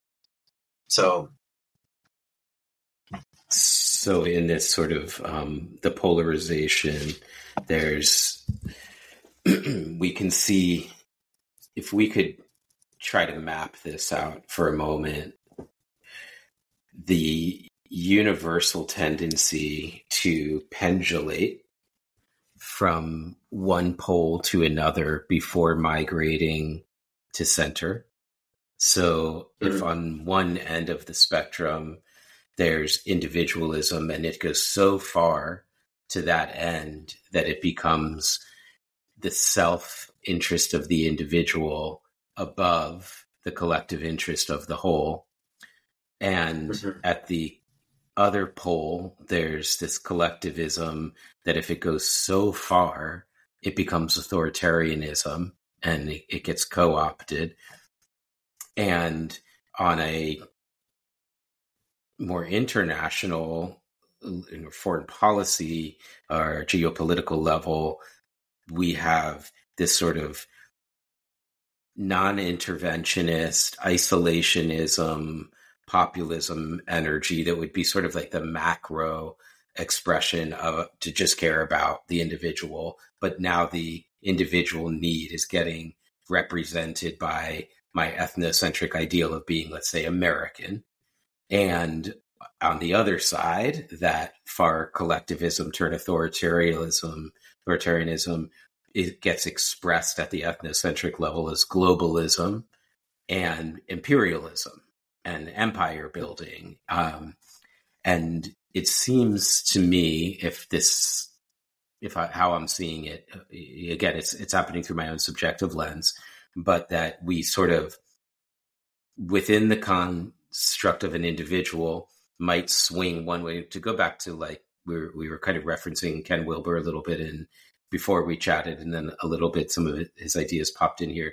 But that that that piece of association leads to dissociation, leads to integration. So that if I'm associated at one pole, it is going to be my the nature of myself to swing to the opposite. So if I'm ego based, I'm going to become i'm going to go to probably go to spiritual bypass before i get to healthy integration so if i'm interacting with somebody I, and i can see they're in their ego and then or i can see they're floating out there in bypass land and i know how to meet them how to engage them where the directionality is right and and so it's like if you're wearing a dirty shirt you don't just say keep the shirt it's got to go through the washer and then you put it back on. And and so i think that the that then when we scale that out to the you know whole globe everybody's at a different point of that. And yet we could probably take some broad brushstrokes and get a sense of seeing that there's a faction in this country in the united states that is really anchored into the individualism um, to such a degree and when I say individualism, I don't just mean the acting it out, but the sense of of like the individual rights and and the populism and the non-intervention that keeps separate. And then there's this other pendulum that's like, no, that we need to we realize people realize we're connected, we're connected, we're connected, and then we fall asleep to the manipulation of that. Um, and so that maybe what is happening is the and where I'd like where I see your work headed and where I see my work headed and where there's synergy is it seems to be a recognition of this. I guess I would actually call back in the yogic philosophy that in particular the tantric philosophy of spanda, which mm-hmm. is for this thus that might not be familiar, the law of complementary and co-creative opposites. So it's non-antithetical opposites non oppositional opposites where I can look at the value of that and of, of the, of the opposing air quotes point of view and actually find value in it. I could actually steel man that, that argument to such a degree that I can actually vouch for it. And then if I can do it that way, like you were saying, like get to the person and the feeling and not just the words and disarm, I would kind of see that when we go to those far poles, it's like bumping up against like this rough sandpaper either way. And if we just keep making our way, and I don't mean to this sort of enlightened centrism, political center, but this way towards middle of meeting one another and not the polarization of either view, then we could start to commingle in a more skillful way in a collective sense where we're not abandoning our individuality and in a individual way we're not abandoning our collectivism and to go back to Wilber's sort of four quadrants, then we have this, you know, individual interior, individual exterior, collective interior, collective exterior. And then the question is, how do we create these sustainable, really offerings that, and, and this, this was my question for you is to get, I guess, specific into the form of a question is what is the role that something like AI could play in mapping the ecosystem of the interior of the collective? I think, um, I mean, beautifully, beautifully articulated, and the reference to the spanda um, and sort of non-antithetical opposites. Um, there is a a comment on that that I have mm-hmm. that will lead to the AI piece, which is so I feel that okay, so there's there are if you imagine that there's a concept of the health and what's healthy, meaning like intuitively aligned with the health of your physical, biological, emotional, psych- psychological development. Um, things that are wholesome in nature and have a sweetness to them. Uh, usually, different opinions and stances and and aggregations of things, um, which is in like in all tribes and forms of tribal thought, as well as things that happen to us that you know break some pieces and cause traumas or micro traumas or unintegrated things. Um, there's a health and healthy aspect of an experience. If you connect to that, then the rest of it is seen as less than healthy. Uh, it's not bad. It's not good. It's just less than healthy. It doesn't have the sweet flavor that is that that calls you and is supposed to be a part of your evolution. So the more the more one goes into that health essence of something, the closer you get to the wisdom principle behind it. So there's a form, there's a substance, and then there's behind that. It's kind of like mind without form, mind without substance. Um, then connecting to the wisdom principle behind something will focus on not the expressions so much. I mean, the expression could be an art instance, an artistic instance of how this might be imaginally represented in reality or in the imagination, an art piece. But wisdom principle, what is the core of something and where someone is coming from? And or what wisdom principle could there be in something? So if you look at someone who's hyper individual, you can just look at them and be like, oh, that there was a uh, an attempt to believe of oneself, oneself being so separate from something and protect oneself from something due to fear that the ego became strong and maybe they formed a strong tribe around that and they only want to be with individualists and that's what they believe is right and that's moral with the moral uh, what's morally correct. Um, so there's a wisdom principle behind the idea of individuality and respecting it and sovereignty because the because you know that the collective stuff is always going to have misrepresentation and and non-healthy stuff. And if you just buy into it then you're led astray uh, without if you just buy into anything without question you know if especially if it's unhealthy um, and, and and which is often the case. So there is a wisdom principle in individuality. Conversely there's also a wisdom principle in the idea of we're all in this together and how can we get there so you mm-hmm. ideally probably would want something that ultimately relies on free will, but is constantly educating and inviting people into a space. So if you're, if I'm in a conversation and, you know, we all have voices in our heads saying, oh, like there's, there's, there's uh, COVID BlackRock and there's wars and there's the economy and there's inflation and there's Trump and you know, all these all these imagine the nodes of words like a word cloud, um, each with their own like you know if you just if you get into the depths of any one, it's going to be really unhealthy, right? So if if I'm in a conversation and someone you know the most important thing in that conversation starts to become about how one thing is right and one thing is wrong. And oh, what happened with COVID is actually this. This is what really happened. This is what all this information is really useful, but it, it it's if the conversation were to, to concretize around that individual expression of a conflict, we would get lost. We would never achieve anything, right? So it's like stepping back and be like, okay, all this is happening. Uh, yes, this is the history of something, but what is happening now? You have, you know, what is a balanced, healthy expression as if there was no history of humankind behind us? What do we do now? Because we need to live together. We need to do something together. Um, we need to survive. Future generations need to survive and thrive, not just survive. So AI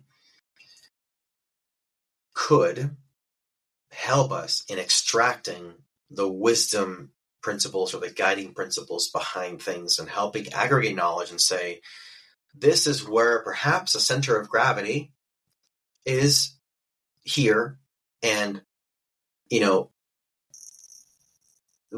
getting helping with the messaging and even neurolinguistic programming very carefully because mm-hmm. that that could be difficult for human beings to to that could be manipulative as well but, but there's yeah there is a way to harmonize and bring about greater peace and and collaborative spirit where there is otherwise fractured understanding and uh, I think there has to be some degree of letting go of the histories we hold on to about what exactly happened in the past. Um, it's important, of course, it's informing, but when you connect to the future and what is happening to our planet, what is happening um, uh, within each of ourselves, egoism, tribalism, our children, future generations, and the lives they'll have, what can we do now you know, to to to help bring about something that is fertile ground for them to thrive. This is, I mean, that's a sneak peek answer. There's there's a big question you asked about AI, but just that at least, you know. Yeah, it seems like the the kernel in that is the is AI's capacity to aggregate the not only just knowledge but wisdom um, to yeah. the degree I, I always refer to that as that energy behind that you were describing as presence. It's like it it comes out in ways words can't reach in mm-hmm. the way we feel in in not just in terms of my own subjective feeling, but the way I feel interpersonally with somebody when I share space. I uh, I was recently taking a car ride about 45 minutes for a family gathering and my in my car I had my daughter who's 13, my son who's 18, and my mom who's 80 and I asked them what is God? And I just sat back and mm-hmm. listened. And it was an incredible experience because I had a lot of deep disagreement and I could feel these activations occurring inside of me. Like, how could you think that? That's not even, there's no discernment present in that. Or that's the kindergarten version, or like all these things. And then I heard this reflective voice say, well, like, what is it to you? And I could hear myself arguing for position. And the position that I was arguing for was to be positionless, was to be in that God isn't any idea that could be concretized. The closest that we might get to something like that would be a quality of presence.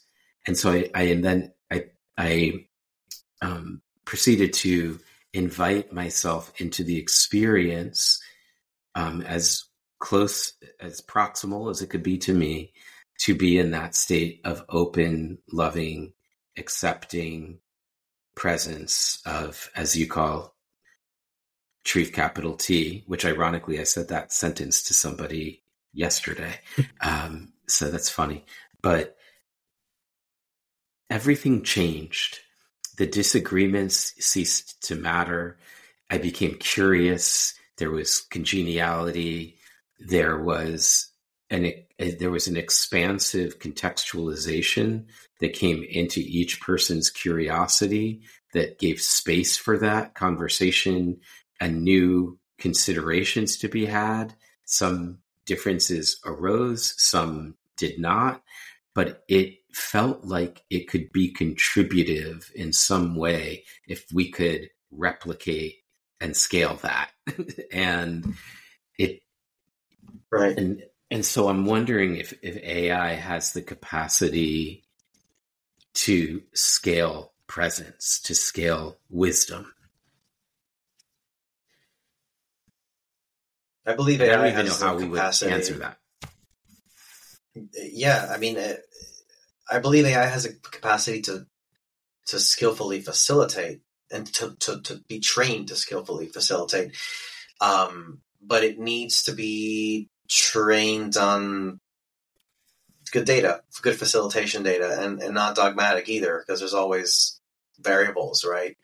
Um, and as it draws associations and can predict consequences of, of certain kinds of facilitative outcomes, meaning what happens when people walk out of the room and uh, go out into their space and act upon whatever insights they had. Um, you know, that can always be improved, and and AI could get better at that. But I believe it needs the right data to start with, um, or at least very good ability to very refined and sophisticated reasoning ability, at least to even if it doesn't have does not have the adequate training data. Um, I think also the wisdom uh, principle stuff is is extractable, but I believe the AI sh- needs to have a good understanding of human psychology, um, psychodevelopment, and of um, shadow work, and how to how to hold space for things, right? Like uh, understanding who is the eye of the eye, who's observing things, being able to facilitate mm-hmm. humans into the space like that to be able to observe themselves, um, because humans experience have a lot of learning dysfunctions because we've learned how to learn dysfunctionally according to life experiences uh, from the influences of parents, teachers, and people around us, and friends with their own backgrounds and so on. So there's a lot of unlearning that needs to happen. So I think being willing to learn to learn, to meta learn, is really key. Um, I don't believe that tribalism and egoism, as as they are in society now, or just in general, are going. And I don't mean tribalism like in the obvious way, where it's like, oh, that's tribal thinking. I just mean that tendency to to trust and mistrust instead of optimally understand information, digest it, and and not just be a repeater node. I received this and I'm just going to keep transmitting it, but like literally synthesize before you pass anything on. And if AI can learn that, that'd be great, you know. Mm. But I, I believe that AI should have an understanding of when they recognize this tone of voice way of speaking, etc., to almost be ideally be able to recognize even the uh, the karmic and energetic anatomy of of where that's coming from. This, that's very difficult, but the, because no one can really teach that to AI. Um, you'd have to mod, AI would probably have to discover it itself by reading uh, very well translated spiritual texts, um, uh, ancient languages, psychodevelopmental theory, human history, uh, you know, history is also biased in the way it's told, but but you know, taking into account different perspectives and making taking deep, deep, deep inferences based upon the history of the world and psychology as to where where a healthy facilitation uh, output would what what a healthy output based on that not that um, um, digestion of information what it would be. Like what would the next thing the AI says to help drive humans into greater collaboration and conscious intent right? It's always about what's the next thing you can say right? And um, it's not always about breaking down the human being to a point of extreme vulnerability but some degree of vulnerability is going to be required um, because that's the definition of growth almost right? Is like putting yourself aside a little bit and and doing that in a healthy way.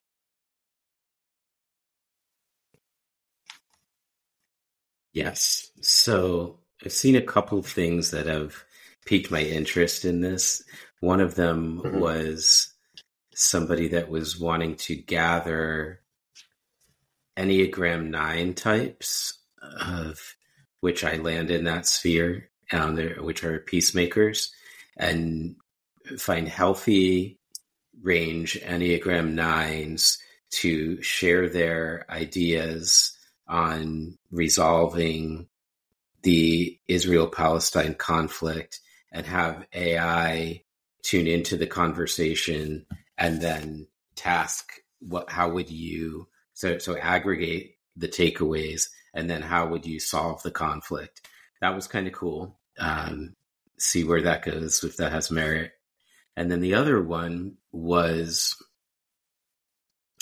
somebody this person um, I, I haven't learned a lot about this yet but their interest is in and this is a vc firm from what i understand that's interested in driving that into social media contexts to try to support more conscious communication, conflict resolution based communication that AI is, I don't know how they're, are they refereeing it? Are they, you know, and then, and again, what point does that press on free speech? And who's the arbiter? And, you know, and, and and so there's a lot there's so much here in these sort of murky spaces. So i think for that one because of the uh, presence of time and there's a couple of things i want to flash around through if we could leave it in the more to be revealed space for now yeah. um okay so flash ready um i'm going to give you a round of what are your thoughts on da da da da so these are more recent developments in some of the spaces I know you think about um, and have thought about more deeply and critically with more discernment than I have. So I want to get your thoughts. First one, uh, what are your thoughts on the real Ready Player One that's under development by Warner Brothers and Futureverse? Have you seen that? I don't think I have. You mean like a like almost like a theme park or something, uh, where where they get people to actually live it out? I don't think so. I think it's like just like from what I understand. I could be wrong.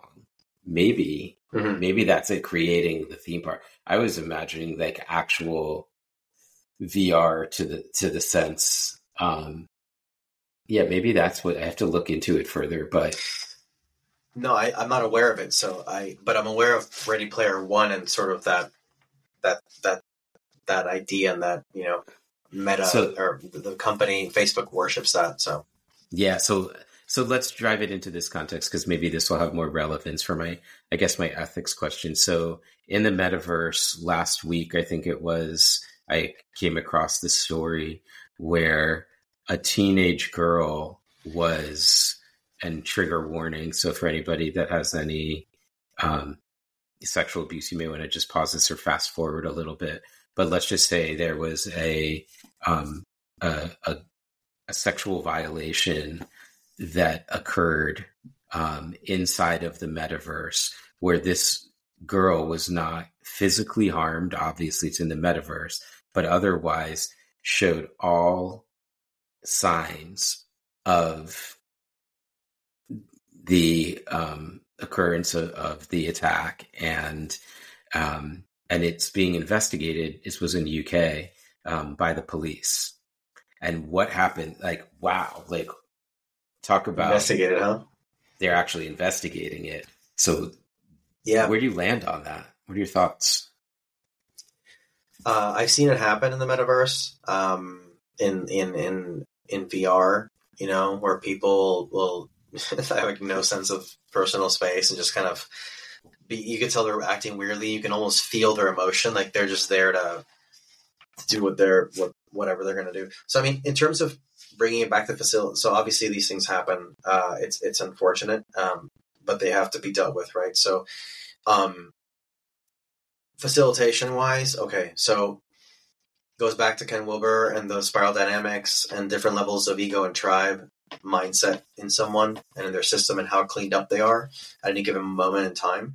Um, there might have to be rooms for people to like that are that gather and that's that's the people that like to do that stuff. They gather and they either talk about it and express themselves uh, in in some way, shape, or form, and so that then they can eventually be facilitated out of it. Whoever doesn't have that issue can go into another room or something. But some hel- some some sense of we got to welcome everyone here to get to facilitate you out of this. You know, um, uh, I was in a facilitative context once where someone came out and said they were a child abuser uh, in in a group, and this is a real mm. person. Uh, and uh, the amount of like energetic facilitation that the, the, the the group leader had to do to like, I would say almost help us all kind of like not get worked up about what happened and the fact that they admitted that because um, it's such a delicate issue. Um, it, was it was it was amazing and it was phenomenal, but it's important to like have a place for people because whatever you don't have a place for people, you're saying let that continue unregulated in the black market and, and you know we'll try to just hide it away somewhere but if you really want to be inclusive i don't think it should be in the same space as everyone else but there should be a we need to deal with these people and we need to facilitate them too you know? Mm-hmm. yeah thank you for the grace in that response. It's really beautiful. Um, yeah i like just think like putting it into these contexts of like with specificity of where this really creates discord and then in another sense like where there's promise and and really some powerful positive things that i've seen um, recently there was a woman um, i believe she was swedish who had a, a robotic arm um, like a prosthetic but it robotic and then they attached it um, to her skeleton but also to her nervous system so that she could control her robotic arm via AI with her mind, her brain. there's cool stuff like, always happening. There's there's wild stuff always happening like that. Hmm. Um, you know, yeah. I mean, the more digitalized things get, you know, so there's always a use case for people that have disorders and conditions. Uh, usually, tech companies uh, will, will sort of quasi uh, prey on that a little bit. Like, oh, we're allowed to do this because it's for someone who could really need it, but really they're actually mm. developing a technology they hope to apply to everybody. Um, I mean, the future is going to be rife probably with cyber attacks. Um, uh, you know, especially with quantum computing, uh, could could break through the passwords of almost anything eventually. Um, cybersecurity is going to be a massive thing. So the more things you digitize, from driving to AI controlling someone's limbs, um, there's going to be a lot of questions and a lot of new, a lot of new products that need to come out of that too to help block and protect you from from cyber crimes. That's so. So I want to get. I want to go there in one second. I want to. I want to share one more cool thing that I recently came across, which was a team, a researching team, a combination of uh, SETI, Search for Extraterrestrial Intelligence, the mm-hmm. Alaska Whale Foundation, and UC Davis used AI to communicate with humpback whales in their own humpback saw. language. Saw that? Wild. Yeah. 20 minute conversation um, and then the implications to your point, it's for this one thing, but it's really for something else, whether that's nefarious or not, could be a bridge to communicate with extraterrestrial intelligence, hence the presence of SETI there. Yeah, that was brilliant. I thought that was uh, when I saw that news. Um, I didn't do a deep dive into that, but when I saw it and I kind of read through the overview, I thought it was one of the things I was left you know, in the news lately, it's just hard to find positive things sometimes. But I saw that and I was like, that left me with a very cool, positive, open-ended feeling. Like, hey, this this is an actual development. Uh, it could be used for a lot of beautiful things. Um, it, hopefully, you know, people don't use it to tell whales, "Hey, get out of the way," or like, "There's food over there, get out of my," you know. Um, hopefully yeah. it's used for constructive purposes, you know. But but it was a beautiful thing in and of itself. You know, it's always about the tool and the psychology of the person using it. it it's funny how we can go two hours and we come back to that. You know, it does come back to the consciousness that's wielding the instrument, and how do we develop that? So, in regards to development and projecting out I don't know if you've ever come across this idea, the law of exponential escapism. Um, this thought like mm-hmm. familiar or not uh, that term. Okay, I'll, I'll, yeah, and I'll share anyway for the listeners. Um, sometimes I forget there's people listening. I get so like immersed in the conversation. it's just us yeah. here, man. Um, but a lot of ex- exponential escapism. So if we were to put this into a framework of the aging process, if I am going to biohack and really like, let's say I'm, uh, so I'm 48 right now. And let's say that my life expectancy and I'm, and I'm going to be healthy and do all the things at, at this moment in time is 75. But because I'm going to continue to do that and technology is going to continue to advance, that by the time I hit 60, my life expectancy is probably going to push to 90. Mm-hmm. And now I hit I hit 70.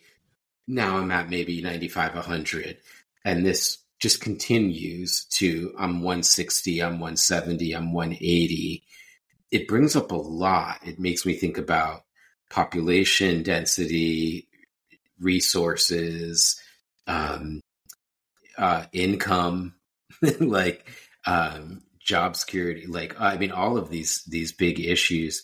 But the the reason why I wanted to bring it up with you particularly was I was imagining the advancement of AI is sort of like keeps escaping out of this exponential escapism so that what we think is going to happen like in 2050 actually, or I'm sorry, what we think is going to happen in like 500 years happens in like 2050, and everything's advancing at these rates that allow us to escape the constraint in a sort of a negative like a sense of, of, of like, oh, we thought we were going to be capped here. Um, and it makes me think about like, wow, like maybe like the things that we were talking about that were that would be in the future like in the 80s like they're all happening now. And so maybe even the let me say it this way the acceleration of the advancements could and then the exponential amplification of that acceleration could lead us to a space where stuff that we thought was going to be way down line is actually right here on the horizon. So, from what you've seen, what's your Nostradamus on, like, call it, like, give me like a few spots, like, hit like 10 years from now, 50 years from now, 100 years from now? This is notoriously hard to do. Um, uh, so yeah, I, I, I tend to not think that way that much, but um, because things can flip. You know, super super. There's a book actually. Um, you might want to check it out called Super Forecasting. Hmm. Yeah, uh, it's interesting, but it's it's it's hard to do that. So I, I, work with people in AI that always think that AGI, artificial general intelligence, or AI that could operate at at least a human level, if not further, having the general intelligence of a human being rather than just having a narrow application. Um, that that's uh, like just five years away or something like. Um, you know, I I tend to think things are farther away than that. Um, you know, if we look back in time and look, you know, vision like you know, 2001: Space Odyssey. Um, when was that movie made in the 70s? Uh, yeah. Uh, if I'm not mistaken, and so their vision was like obviously with a 70s aesthetic but it was like you know they're portraying their own advanced version of the future and i think sometimes there's a difference between uh, what we imagine the conditions will be for an outcome versus the outcome itself at a felt level. Um, you know, uh, we might be experiencing the effect of something that we thought was going to come from a particular technology or something, but it's the effect is coming in its own right. So we might be surveilled constantly. Um, uh, you know, before we have drones flying everywhere, um, we may have uh, some some super some uh, natural disasters or cataclysms before uh, AI can really change the economy in a deep way. Um, there's there's an there's another factor as well which kind of clouds the forecasting, which is the um, the stock market is is is very manipulated um, by big big hedge funds and um, like Citadel and these kinds of people. I'm not saying they're manipulating. I'm just saying to be that when you're that big, you have people crunching algorithms and taking huge buy orders and sell orders that make the market. That it actually is the signal to the market, and, mm-hmm. and it, mm-hmm. they can see all the data and take out retail uh, traders. You know, so uh, there's a whole play going on there. Um, that is that is hard to understand for people that aren't that are kind of we're just like retail traders or re, lay people. Um, but the stock market is is amplifies what some, the something is capable of when it may or may not be, just because there's people that can profit from it. So something will look really, really advanced and great. For example, if you subscribe to Bloomberg, you'll see there's always a ton of news about India, India, India, India to a degree, I believe that that is being pushed because the U.S. wants an alternative to in, to China for investment, and they want a friendly mm. nation. So, is is it does India have a lot of wealthy people, a lot of investable companies? Yes, um, but there is, and you know, I'm just picking this out as one of many examples of things that are put out there to create a snowball effect that uh, that then creates a market, basically. So. Mm-hmm I mention this because this could happen at any time for anything, at any moment. It's something that comes from left field completely and say there's a new innovation. So a black swan event, right? Uh, let's say that uh, right now there's a lot of disclosure happening from from extraterrestrial type of stuff. So what if Lockheed Martin all of a sudden says, "Yep, we've had this technology for a long time, and uh, now we're going to use it," um, and and then boom, their stock goes up, and uh, their technology is more widely available. You know, this could overshadow AI in, in some respects. Maybe, maybe not. So I'm being very difficult in not answering your question, but um, I, I'm, I, I think that there could be neural interfaces that can read your mind and reasonably well at a at least visual level and basic thought. Uh, probably within 15 to 20 years is my guess. Um, mm-hmm. I might be wrong. If I'm wrong, I don't really care. If I'm right, I don't care either. but uh, AI is developing really fast. Large language models um, are are the focus right now. There are a lot of other AI approaches that haven't been utilized, like evolutionary learning, uh, probabilistic logic. Those things are not incorporated in AI. It's mostly just mostly just machine learning right now, and a focus on on language and the tokenization of, of, of, of language. So who knows what could come out there now. You mentioned longevity. I find that an interesting topic. Um, and, you know, healthy aging is now what they call it because they realize we might as well just age healthily because longevity is not this linear mm-hmm. thing. But there's a lot of implications about people living for living a long time. Uh, uh, I'm interested in, in healthy uh, life extension, uh, but uh, you know, the injection of vitamins and stuff like that. I don't know if that's the only, I don't know if that's the only thing you need to do. I think there's some other energetic stuff you need to be doing. And to do that, you probably need to, um, know what you're doing, I think. Right. And a lot of these mm. really wealthy people that are, that are injecting vitamin uh, IVs probably don't know much about that. So it's so interesting that we could go for hours. I had other stuff about U.S. China relations, Taiwan semiconductor mm. independence. I had a whole like, um, yeah. If you're interested in it, feel free to jump in, and then I'll leave you with a closing thought. Yeah, uh, Well, look, I mean, right now I'm I'm in Hong Kong. I, have lived uh, in the U.S., Europe, Australia, um, and I I love learning and I'm learning, and it's been the most mind bending experience to be on this side of the world and experience the culture and ask, why might that be that they think this way? And who's they exactly anyway? Is it the people, the government, the culture? Um, mm-hmm. I, I spend most of my energy there learning and, and asking the questions about I, the you know American culture is very moralistic. Um, it believes uh, the you know not people necessarily individually. There there is that that level, but most people, the government and the people have come to believe kind of like gaslit themselves. Um, uh, again, not a blanket statement, but this is what's pervaded the media, right? Uh, that what we're doing abroad is promoting democracy. Um, but it's much more complicated than that. And, um, and, you know, the U.S. isn't happy about China's influence and understandably, but if you look at almost all the conflicts that, that, that are happening, um, there's, there's, there's a lot of it could just be explained by the current sitting power not wanting to give up its throne, you know, and projecting to the other country what they're doing and may not be exactly what their intention is. Um, you know, there's lots of money pour, being poured into trying to understand the Chinese mind and stuff like that, but uh, it's not. There's a lot of discussions not happening in good faith.